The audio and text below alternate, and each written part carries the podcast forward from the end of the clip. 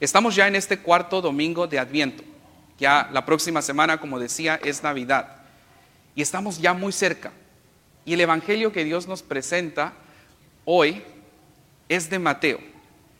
Y es bien interesante, ¿por qué? Porque los únicos dos evangelios que nos narran el nacimiento de Jesús es Mateo y Lucas. Los otros evangelios no nos narran el nacimiento de la encarnación. Es solo Mateo y Lucas. Y Lucas lo hace desde un punto mariano, por así decir.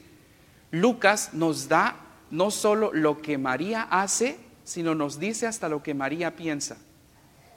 María guardaba todas estas cosas en su corazón, dice Lucas. O sea que Lucas nos decía no solo lo que la Virgen hacía, y nos decía también lo que ella sentía y pasaba en su corazón. Ahora, ¿qué creen?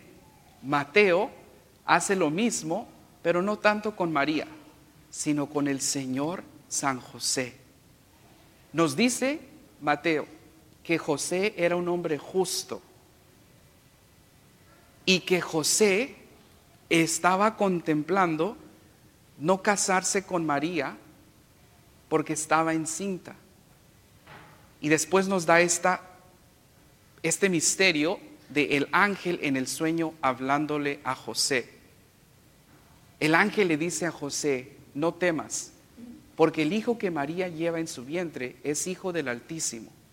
Se llamará Jesús y va a salvar a su pueblo de sus pecados. Hay un juego de palabras en el texto original. Yeshua quiere decir Dios salva. Entonces le dice, se llamará Jesús porque salvará a su pueblo. Es bien interesante que Mateo nos dice esto. Mateo, el Evangelio de Mateo era, fue escrito para los judíos que se estaban convirtiendo al cristianismo. El papel de Mateo era convencer a los judíos que leyeran su Evangelio que efectivamente Jesús era aquel del que el profeta Isaías estaba hablando. Porque en el sueño que tiene José, el ángel le dice, y Mateo recopila eso y lo pone por escrito. ¿Para qué? Para que los judíos creyeran que este Jesús del que se estaba predicando, del que estaba escribiendo, era realmente el enviado, el que el Antiguo Testamento venía revelando poco a poco. Pero eso no es en lo que me quiero centrar el día de hoy. Jesús nos enseña a relacionarnos a Dios como Padre. Abba, Padre. Pero recordemos que tanto la Virgen María como José eran y son seres humanos. El Señor San José le tuvo que enseñar a Jesús el oficio de él, que era carpintero. No como lo pensamos en la actualidad, un carpintero solo trabaja con madera. En la antigüedad, en el tiempo de Jesús, un carpintero era alguien que trabajaba con sus manos.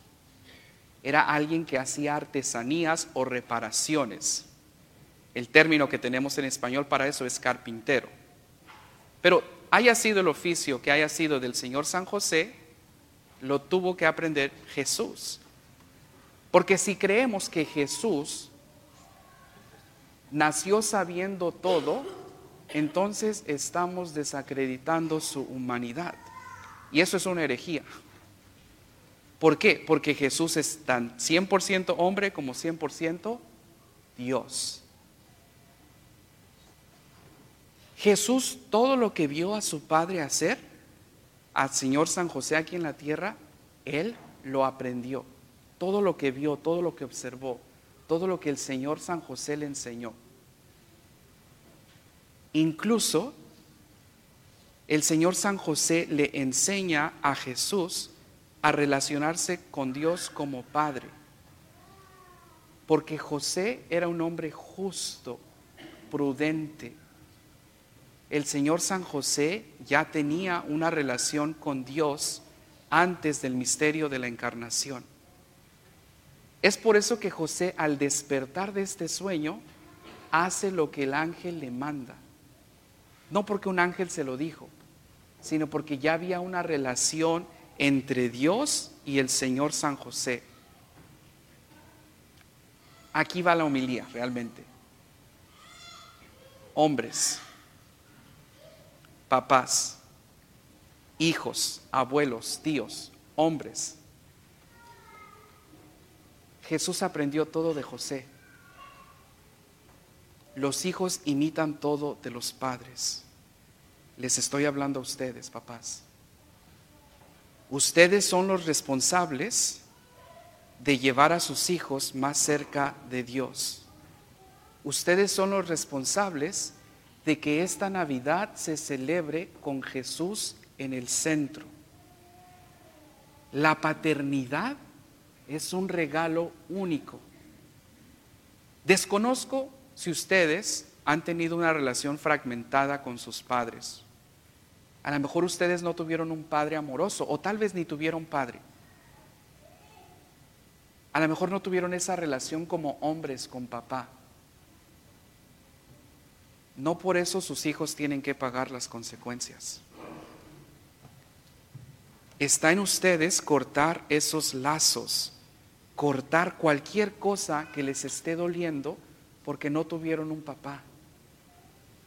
Sus hijos merecen un papá.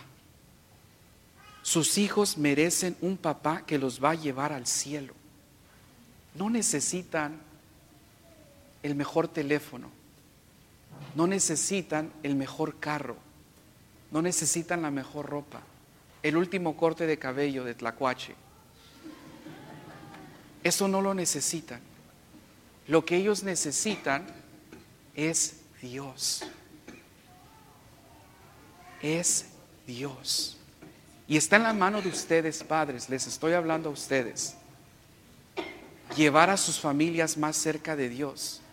Muchas veces vemos que las mujeres son las más involucradas en las cosas de Dios. Yo trabajo casi con puras mujeres en la oficina. Según yo, no me casé para que ninguna mujer me viniera a decir qué hacer. Y tengo a 10 mujeres constantemente. Llamó fulanito, revisa el boletín, padre al hospital, haz esto, firma aquí, haz esto. Constantemente son mujeres. Ustedes hombres que solo tienen una, qué suertudotes y bendecidos están. Pero esa mujer que tienen y esos hijos que tienen, los tienen que llevar al cielo. Pueden pensar aquí los que están solteros, esto no es para mí. En algún momento de su vida Dios los va a llamar a ser padres de familia o sacerdotes. Desde ya ustedes tienen que pedirle a Dios, dejen de pedir la mujer para perfecta para ustedes. Pídanle a Dios que ustedes sean el hombre perfecto para la mujer que ustedes van a recibir. Está comprobado estadísticamente que cuando papá está involucrado en las cosas de Dios, el 70% de los hijos continúan practicando la fe. Y más si son varones. Porque nosotros los hombres aprendemos más viendo. Somos más visuales. Tenemos que ver a alguien. Y cuando papá lo hace, es importante para nosotros. Les estoy hablando a ustedes, papás. Todavía nos quedan días de adviento. ¿Qué están haciendo ustedes para cada día llevar más cerca a su familia? Porque al final de sus días en esta tierra, Dios les va a pedir cuenta de sus actos, obviamente. Pero ¿saben qué? También les va a pedir cuentas de la familia que Dios les dio. Si no saben dónde empezar, empiecen por perdonar. Si no saben dónde empezar, empiecen ustedes a fomentar una relación con Dios. Si no saben por dónde empezar, hablen con alguien, pidan un consejo. No tienen que cargar las cadenas que vienen arrastrando, las heridas que están abiertas, porque ustedes merecen ser felices y ser padres ejemplares, pero sus familias también merecen padres ejemplares. Sus familias merecen un hombre que esté pendiente de ellos. Y que así como José se levantó del sueño e hizo lo que el ángel le dijo, ustedes todos los días se levanten y digan, Señor, voy a hacer lo que tú me estás diciendo.